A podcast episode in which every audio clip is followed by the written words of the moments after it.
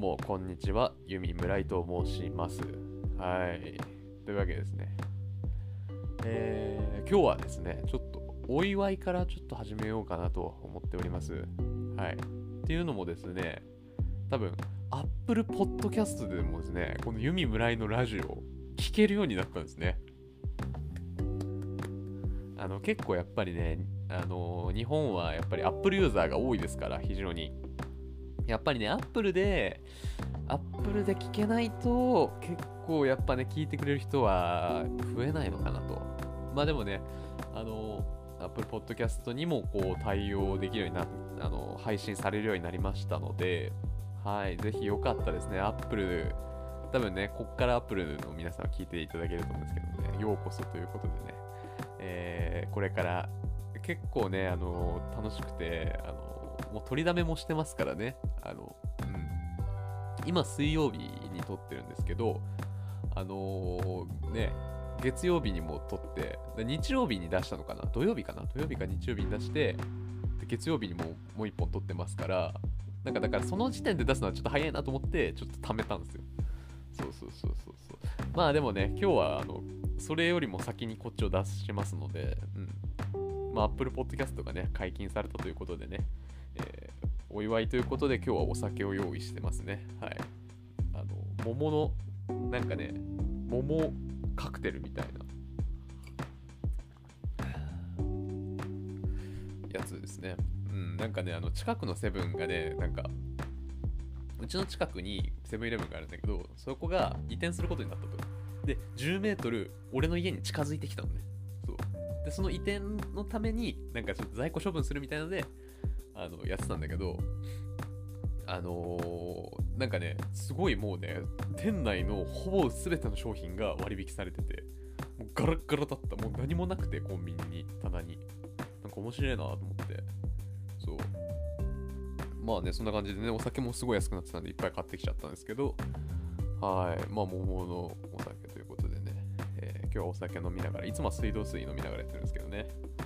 はい。まあ今日はお酒飲んでますと。でですね、えーもうお酒飲んでるっていう話をした後にこの話するんですけどね、あの、体調がね、最近悪いんですよね。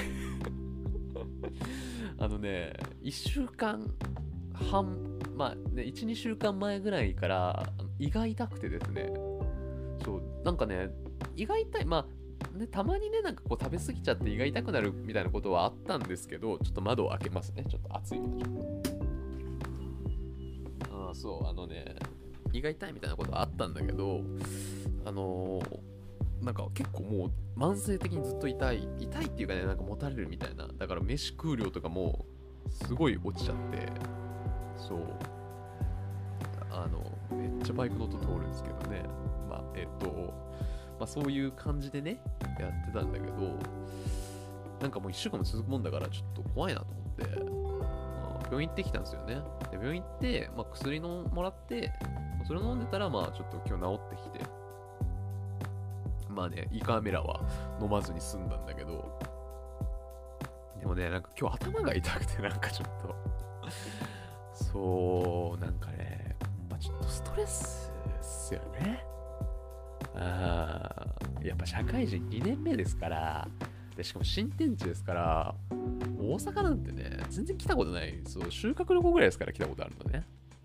でもね、大阪住めっていう感じになってますから、まあ、非常にね、やっぱりこう、なんだろうな、こう今まで、まあね、うん、大学に入るって時もね、やっぱ一人、初めて一人暮らしってことでね、やっぱ風邪ひいたりとかしましたし、やっぱりね、こういうちょっと、ね、そう茨城にね、子供、あの、社会人1年目は茨城で研修してたから、茨城でね、あの仕事してたあの茨城に住んでたんだけどその時もね3月の春休みに、まあ、前乗りというかねそこでちょっとあの準備とかしたんだけどその時もねもう大風本当にもうなんかめっちゃ腹壊してもうずっとこうトイレにいるみたいなで何も食えないみたいななんかもう本当になんかノロウイルスみたいなねそういうのかかなんかうんそういうのかかっちゃって。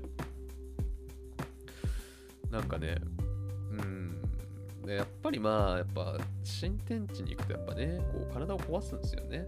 そう。まあまあ今はだからこれくらいで住んでていいですけどねまだ全然ね。うん。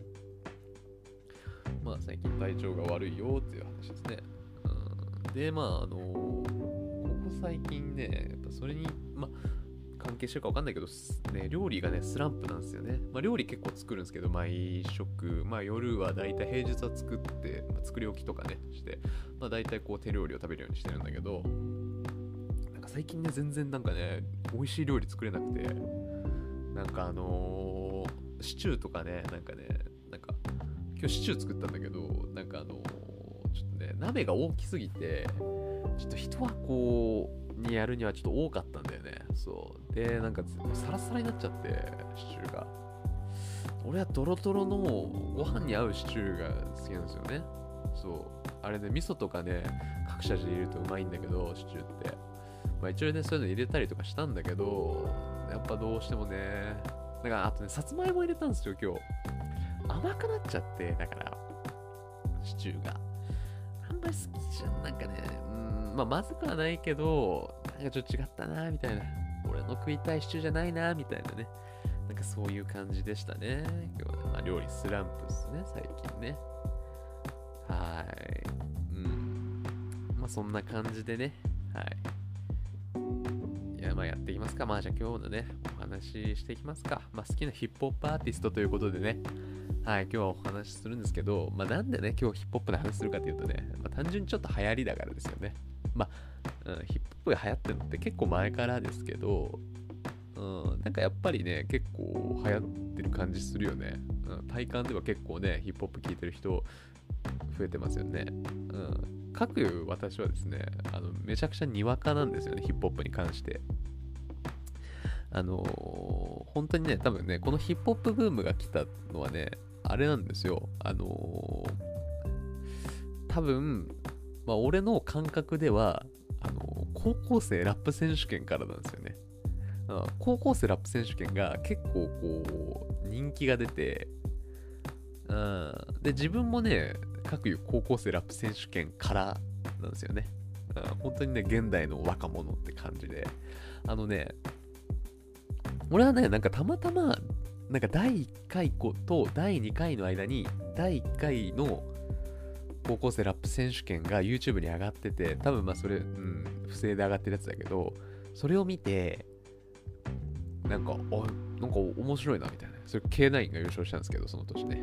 ああ今で言う T パブロですよ。T パブロが K9 って名前でやってたんですよ、ラップ。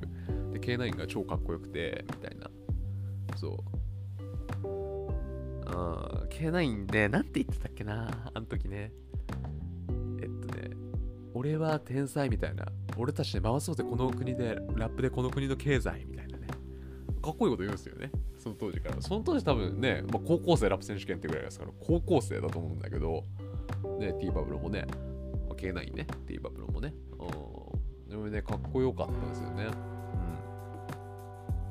うん。で、あのーで、第2回も見て、第2回はなんかよくわかんないやつが優勝したけど、うん、なんかね、そう、第ね、6、7回ぐらいまではね、ちゃんと見てたかもしれない。あんま覚えてないけど、まあ、第3回がヒーアダムが優勝して、第、あ？違う、第3回が、違う、ティーパブロが優勝したのか。あれ ?4 回か、ティーパブロ。違うな。4回がヒアダム？お前ヒアダム？どちらかる言葉の中に見出すライブ？これはあれですね。えっと、MC にがりですね。はい、で結構ね、高校生ラップ選手権好きだったんですよ。で、そっからフリースタイルラップっていうのが流行るんですよね。結局ね。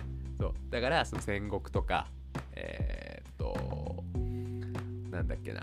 えー、っと、戦国とか、あのね、あの年末にやるやつね、名前忘れたな。うん、年末年始にね、あの最後、なんか、ね、ラップの王様決めるみたいなやつね、うん、やつとか、で、今ね、地上波でやってるんじゃないですか、あの、フリースタイルダンジョンとかね。だからやっぱね、そういうちょっとラップブームみたいなのがね、やっぱね、高校生ラップ選手権から来てて、でまあその流れでねやっぱ自分も結構聞いてるんですよね。そうそうそう。でまあそれで、まあ、俺のね好きなヒップホップアーティストね、まあ、やっぱヒップホップっていうとお見ようかな。このあのポッドキャスト聞こうかなみたいなねこうそういうの狙いですね。はい。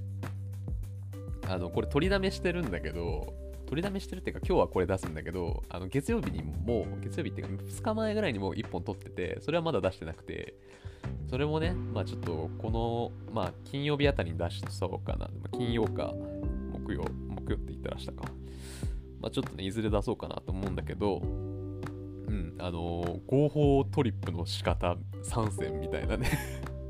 あの本当にねバズることをメインに考えてますからバズることをメインにあのコンテンツ作ってますから私はねはいヒップホップじゃそんなバズらんかなでもまあとりあえずはい今日はねこれでいこうと思いますはいはい。で、まあ、好きなヒップホップアーティスト、まあ、今日はね、3人あげます。3人あげて、それで喋っていこうかなと思うんだけど、まあ、1個目が、ウータン・クラン。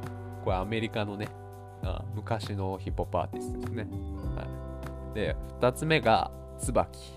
これ沖縄の、あそう日本人のラップですね。ラッパーですね。3が、これが一番来てる。ナメダルマス。これナメダルマは最近来てるよね。普通に最近なんか、あのー、なんだ、あの、アメバ、アメバ TV とかでもね、なんかね、出てたね、この前。なんか YouTube でちらっと見たけど、うん。ナメダルマス。ナメダルマいいんですよ。まあ、今日はこの3組ね、お話をしていこうかなというふうに思っております。はい。で、まあ、まず1個目ね、ウータンクランなんですけど、こう、ウータンクランはね、やっぱね、こう、なんだろうな、ニューヨークの人たちなのかな？あの、ハーレムですよ。そうハーレムってなんかこう昔ねやっぱ昔のこうニューヨークのスラムみたいなとこですよ。貧民街なわけです。貧困貧民街。そう。やっぱウータンクランです。まあそれでまあこうやってますと。なんかねなんかねこう寒い地域なんだよね。多分、まあ、ニューヨークって。まあ夏は暑いか。夏は暑いし結構冬はめっちゃ寒いわけじゃないですか。なんていうか、あの、多分アメリカのヒップホップって、まあ、西海岸のヒップホップか、東海岸、東海岸のヒップホップかみたいなのがあると思うんだけど、俺はね、なんかあの、ニューヨークとかあたりの、なんかちょっとこう、ちょっと冷たい感じが結構好きで、なんかね、西海岸のヒップホップはちょっとこう、明るい感じがしてて、俺は。ギャングスタラップとかって言われるやつですよね、いわゆるね。まあ、ウータンクランもまあそうだと思うけど、なんていうかちょっとね、こう、癖があるんですよね、結構。そう、あのね、あの、ビートメーカーというか、プロデューサーの、まあ、その、まあ、ウータンクランっていう、まあ、クルーの、まあ、リーダーをやってるルザっていう人がいるんだけど、その人が、カンフー映画がめっちゃ好きで、カンフー映画の、なんか、その SE みたいなのが結構入ってる。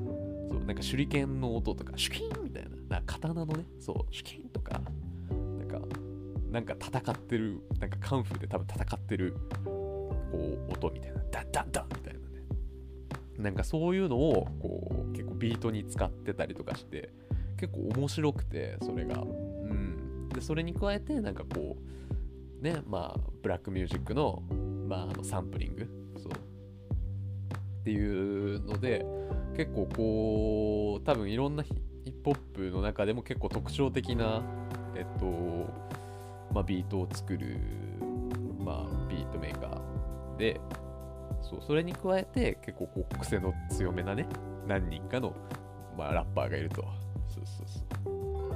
なんかね、あのー、まあ、あのー、その多分ウータンクラの中でも本当に1、2番を争う人気のオールダーティバスタードっていうね、ラッパーがいるんですけど、もうそいつはね、本当になんかもう、なんかやばくて、聞いてもらったらわかるんだけど、なんかもう本当にこう、あのー、ただ単純にこう、韻を踏むみたいな感じじゃなくて、もう、本当に、もうところ、ある、もう本当にこう、絶妙にこうリズムに乗ってるか乗ってないかギリギリを攻めるぐらいのねなんか本当に多分ね役中なんですよやつは。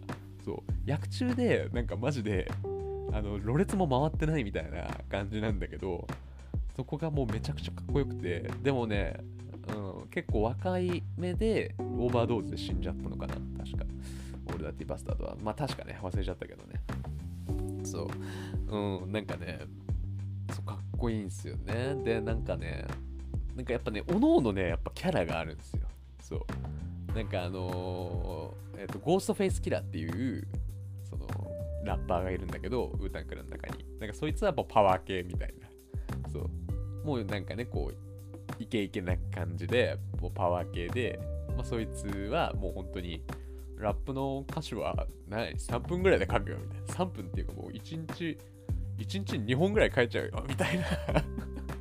もうクソパワー系というかそう。っていうのもいながらジザっていうその、まあ、ジザ・ザ・ジーニアスって言われてるまあ要はその結構ねそういう感じのまあラッパーもいいんだけどそいつは本当にこうすごいそのラップのその歌詞を書くのに本当に何年もかかるみたいな。言っててでもめちゃくちゃかっこいい。なんかそいつ俺はそのジザ・ザ・ジーニアスまあジザっていうやつがめっちゃ好きなんだけどなんかねなんていうかねこうちょっとこう深い言い回しみたいなのが結構多くてそうまあ、英語だからまあ詳しくはよく分かってないけどなんかちらっとこう歌詞とか見たりするとなんかちょっとこうなんだろうなキリスト教に関するちょっとこう関することとかが書いてあったりとかなんかそういうね、まあ、キリスト教ってやっぱりねアメリカ人というかねその欧米の人の中でねやっぱりこう深く根付いてるんですから、まあ、そこに対するなんかちょっとこうライムだっ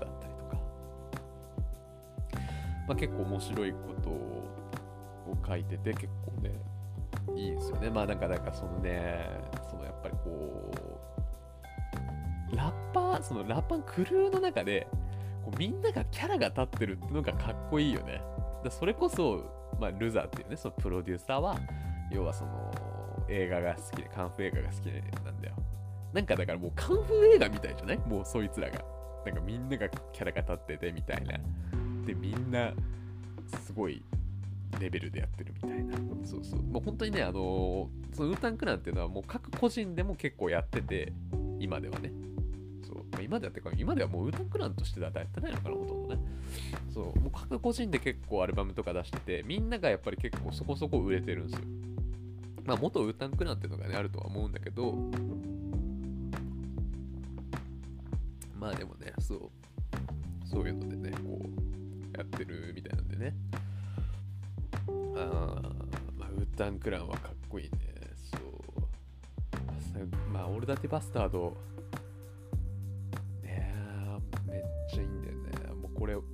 真似しちゃおうかな。うーん、なんだっけな。えっとね、えっとね、なんだったっけな。おえっとね、うんうんうんうんうんうん。いや、今日、デュータプロ、ジャコストーク、ネバー、ヒップです。あーあーこれマジで言ってるんですかこれ。ジャコストーク、ネバー、ヒップです。おーあーなんかね、ちょっとむちゃくちゃなんですよね。そう。ねそう、かっこいい。まあね、でもね、かっこいいっすよ。そう、こうモノマネするとなんかちょっと面白いけど、ただのおなんかファンキーなおじさんになっちゃったけど、今ね。そう、なんかね、でもかっこいいっすよ。タンクランはね、はい。まあ、そんな感じでしたね。うん。まあ、結構ね、あのー、海外のラップのアーティストも結構好きですけど、ウータンクランが一番好きです、僕は。はい。というわけで、じゃあ次にね、椿という人ですね。椿は、あの、沖縄の人なんだけど、まあね、椿自体はね、まあ、椿、俺好きなラッパー椿って言ったけど、あのー唾奇がね、他の、なんか、あのね、なんだっけ、 Jasmine っていうアルバムを出してて、それが Sweet William っていうビートメーカーと一緒にやってるんですよ。そう。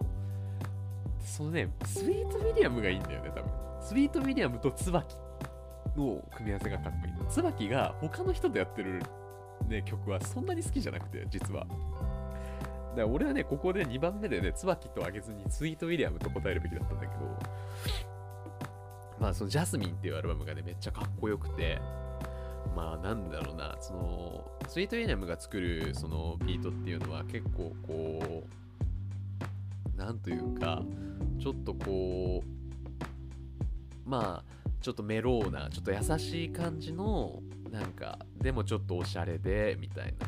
結構ね、なんか、ウータンクランとか結構ゴリゴリなねあのビートだけど、まあ、唾奇がやってるようなのは本当にこうちょっとメローなねちょっとこうちょっとまあ今流行りのローファイな感じもありつつみたいな、なんかそういう感じの、えー、まあビートメーカーでそれに対してその唾奇の歌詞ってのがリアルすぎる。そう。あいつの歌詞はねなんかリアルというか まあなんかねそのなんかヒップホップでいうリアルみたいななんかそういうまあそうなんだけどなんか なんかやばい。あいつの歌詞はなんか。なんかねめちゃくちゃにねあのー、家庭環境が悪いんだよねそうなんか俺もねその後のなんかあのインタビューかなんかで見たけどなんかなんだったっけななんかねお母さんかなんかがなんかすごいこう、なんかほぼ半、まあ、育児放棄みたいな感じしてて、まあなんかだから知らないこう男とかめっちゃ男と遊んでてみたいな。そう。で、椿自体はなんか割と真面目なのかわからんけど、なんかね、中卒なんだよね、確かね。そう、中卒なんだけど、あの、バイトしてね、お金貯めて高校行こうと思って、そう高校行こうと思ってお金貯めてたらそのお金持ってお母さんに逃げるっていう激ヤバなねなんかそういうね話もあってさっていうそういう話をさップとかにしてお母さんの話あんましてないけどだからもう今だからそうやってさやっぱり高校、まあ、中卒でさまあラッパーっていう仕事であんましこう多分お金もねなくてみたいな。で、なんかやっぱり、こう、椿自身もね、結構借金とかもしてて、みたいな、まあそのラップの中の話だね、こう借金とかもしててみたいな。でもこう、なんだろうな。その周りのやつらとかもさ、すごいこう、しょうもないというかさ、こう、ね、なんか、元カノがリス化したとか、なんかね、なんか未成年の風俗嬢とか、そうなんかそういうねなんかそういうなんか沖縄の闇だよね。沖縄ってなんかハッピーな感じすんじゃん。足びな歌って踊ってみたいな。そうねあいつらねあの泡盛で脳半分溶けてるみたいなやっぱ印象あるじゃないですか。沖縄県民ねちょっと殺されますけどね。まあなんかやっぱりこうハッピーな感じしますけどね。やっぱ椿はもう正反対というかね本当にこう本当に暗いというか。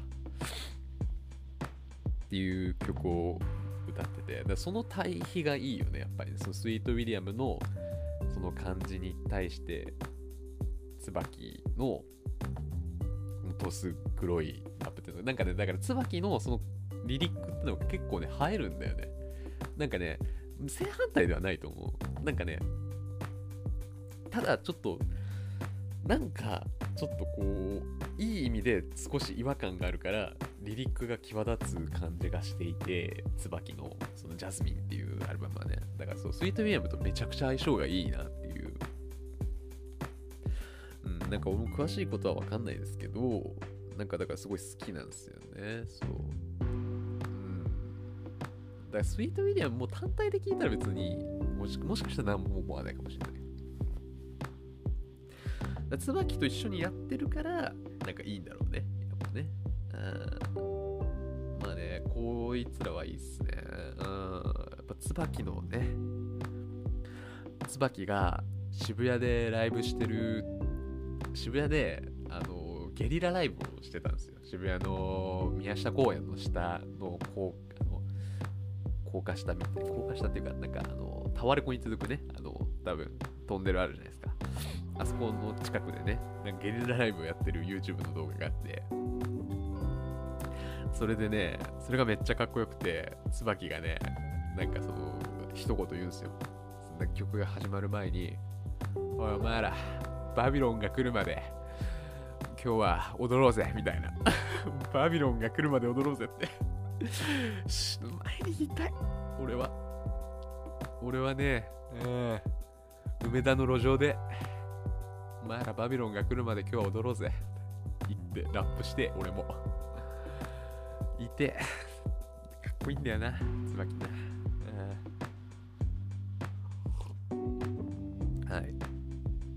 最後ですね。これ一番やばいっす。なめだるまね。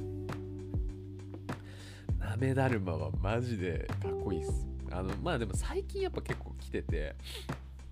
うんなめだるまね。まあ結構うんまあメディアとかでも見ますけど。まあこいつらのねなんかたまたまねなんか俺ねフローティンって曲の PV をねなんか YouTube で見てたんですよね。多分これ多分社会人と社会人になる前の春休み。そう。フローティンっていうそのアルバムアルバムじゃねえや。フローティンって曲を見ててそう。オランダで撮ってんだよね。オランダで撮ってもうバカバカタイマー吸っててこれ日本 日本で公開していいのかっていうね。まあねそいつらまあね PV 見たらね日本でもやってたけどね日本でもバカバカタイマーってたけどね PV でね。まあそういうね人たちですよ。でもねこう歌ってる歌詞とかもうまあ大麻の話かその死んだ友達の話しかしてなくてそうそいつらもまた過去がえぐいというかあのこいつらはあの無償上がりなんですよ。犯罪者なんですよこいつらは結構ガチガチの犯罪者であのー、要は強盗で生計を立ててたっていう すごいですよ。もうグラセフですよ、グラセフ。うん。もう聞いたことないよ、日本です。グラもう強盗で生計立ててる人たち。まあね、まああの、ね、あの埼玉のね、えっと、熊谷の方の人たちらしいですけど、まあそういうね、過去があって、で、あのまあ、そのフローティンって曲にも、ね、歌詞にもありますけど、まあ、要は強盗した時に、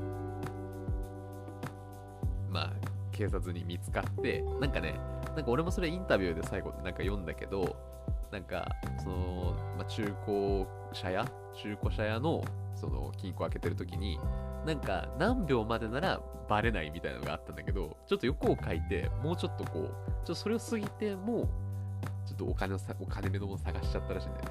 でそれで、こう、警察が来ちゃって、でもすぐパッて逃げて、もう140キロ、130キロか、130キロでバーって逃げてて、そう、そしたら大事故を起こしちゃって、そう、ぶつかっちゃって、で、あのー、で、その強盗のメンバーの一人が死んじゃうんだよね。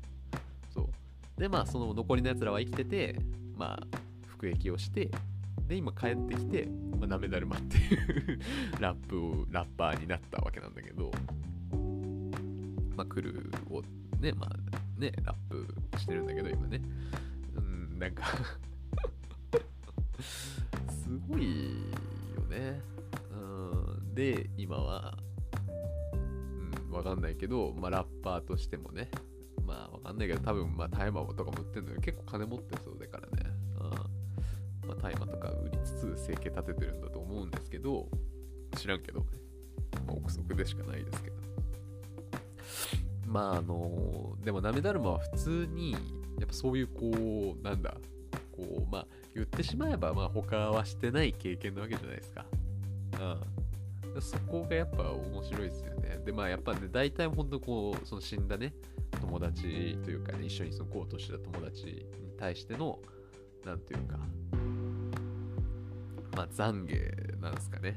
そうなんかそこの感じがねまたやっぱちょっとかっこいい感じがしちゃうんですよね、やっぱね。まあ、いいよね、やっぱこうね、そういうのがね。うん。だまあ、あの、このラップで得たお金っていうのがあって、それで、その死んだ友達のお母さんに金を渡すんだと。そうだからその分け前が、要はそいつが死んだから、まあ、分け前が俺らの方が多いと。そう、お前が死んだ分俺たちの多い取り分と。でお前の母ちゃんに渡すそれは夢見るリーガルっていう歌詞があるんだけど俺めっちゃ好きでそうまあねそうラッパーになって、そうねお母さんにそいつのお母さんにお金渡したらしいけどね。そのラップではそう言ってるけどね。まああのー、なんていうかね。うーんなめだるま、ね。で、それか、その話か、タイマーの話しかしてない。お前タイマー、たかだかタイマーだ、ごちゃごちゃ抜かすな、みたいな。じゃあ、たかだかタイマーだ、ガタガタ抜かすな、これも好きな感じね。そうだね。だ本当にこう、ライブ映像とか見ててもさ、もうがっつりタイマー吸ってるからさ、意外に大丈夫なんだなって。いや、大変こんなこと言っちゃダメだけどさ、う、意外に捕まってないからさ、それでさ。でもよくわかんないよね。MC カンとかがさ、MC カンとか、チンザドープですとかが捕まってるじゃないですか、タイマーで。わかんないよね。なんであいつらは捕まって、ナメダルマは捕まんないのかなっていう。うん、なんかね、なんかこれね、日本の不思議の一つですけどね、これは。うん。まあ、そんな感じのグループですね。まあ、ナメダルマはね、本当にあの、まあ、ビートがかっこいいですよね。そう、ビートが。あのね、グリーンアサシンダラーっていう人が、まあ、作ってるんだけど、その人のビートは本当にもう全部かっこいい。うん。なんか、なんだろうね。まあでもその人も結構俺は、その、まあ、唾奇のビートメーカー、唾奇と一緒にやってるビートメーカーのグリーン、あ違う、 Sweet William とかとちょっとテイストは似てるかなと思ってて、なんていうかこう、ちょっとおしゃれな感じね。うん。まあ、なめだるまは本当にでも正直こう、今ヒップホップ聞くってなったら、なんか聞かなきゃいけない感じしますけどね。うん。そういう感じでした、なめだるまね。はい。っていう感じの3つだったんですけど、なんかね、俺ね、今流行りの、今流行り？トラップとかがあんま好きじゃなくて、なんか、チチチチチチチチチみたいなさ、なんか、あの目覚まし時計の音低くしましたみたいなさ、ハイハット、あれあんま好きじゃないんだよね。なんか、なんかね、そう、なギャングスターみたいな感じがあんま好きじゃないかもしれなくて、そうなんかそれよりかは、なんかそういう、まあ、アーティテュードはいいんだけど、なんかね、ビートはちょっとおとなしくあってほしい。なんかちょっとおしゃれな、そう、感じでいてほしいかなっていう感じですね。俺の好きなヒップホップっていうのは。はい。いかがだったでしょうか。なんかね、これ、ね、まあ、Spotify とかでもやってるから、なんか、そういうプレイリスト作ってみたいなのも面白そうだなと思ったんですけど、どうせね、うん、まあ調べて聞いてみてください。めんどくさい。めんどくさいからね。まあはい。という感じでね、今日の話は以上となるんですけども、まあ、ヒップホップの話でした。はい。まあ好きなヒップホップ、他にもあるかな。まあでも、大体なんかこの3つを聞いてる気がするな。もうなんか最近はもう探すのを諦めて。なんかいいヒップホップがあったら、なんか教えてくださいって言おうと思ったんだけど、なんか教えるプラットフォームがないっすよね。そう、なんか、うーん、なんか今の、まあ今リアルで使ってるインスタグラムのアカウントあるんですけど、それをなんかもう変えちゃってもいいのかなっていうね、うん、感じしますけどね。まあ、うん、なんかそういうので教えていただけたらなというふうに思います。って言ってもね、まあ今の段階ではまだ友達しか見てないと思いますからね。はい。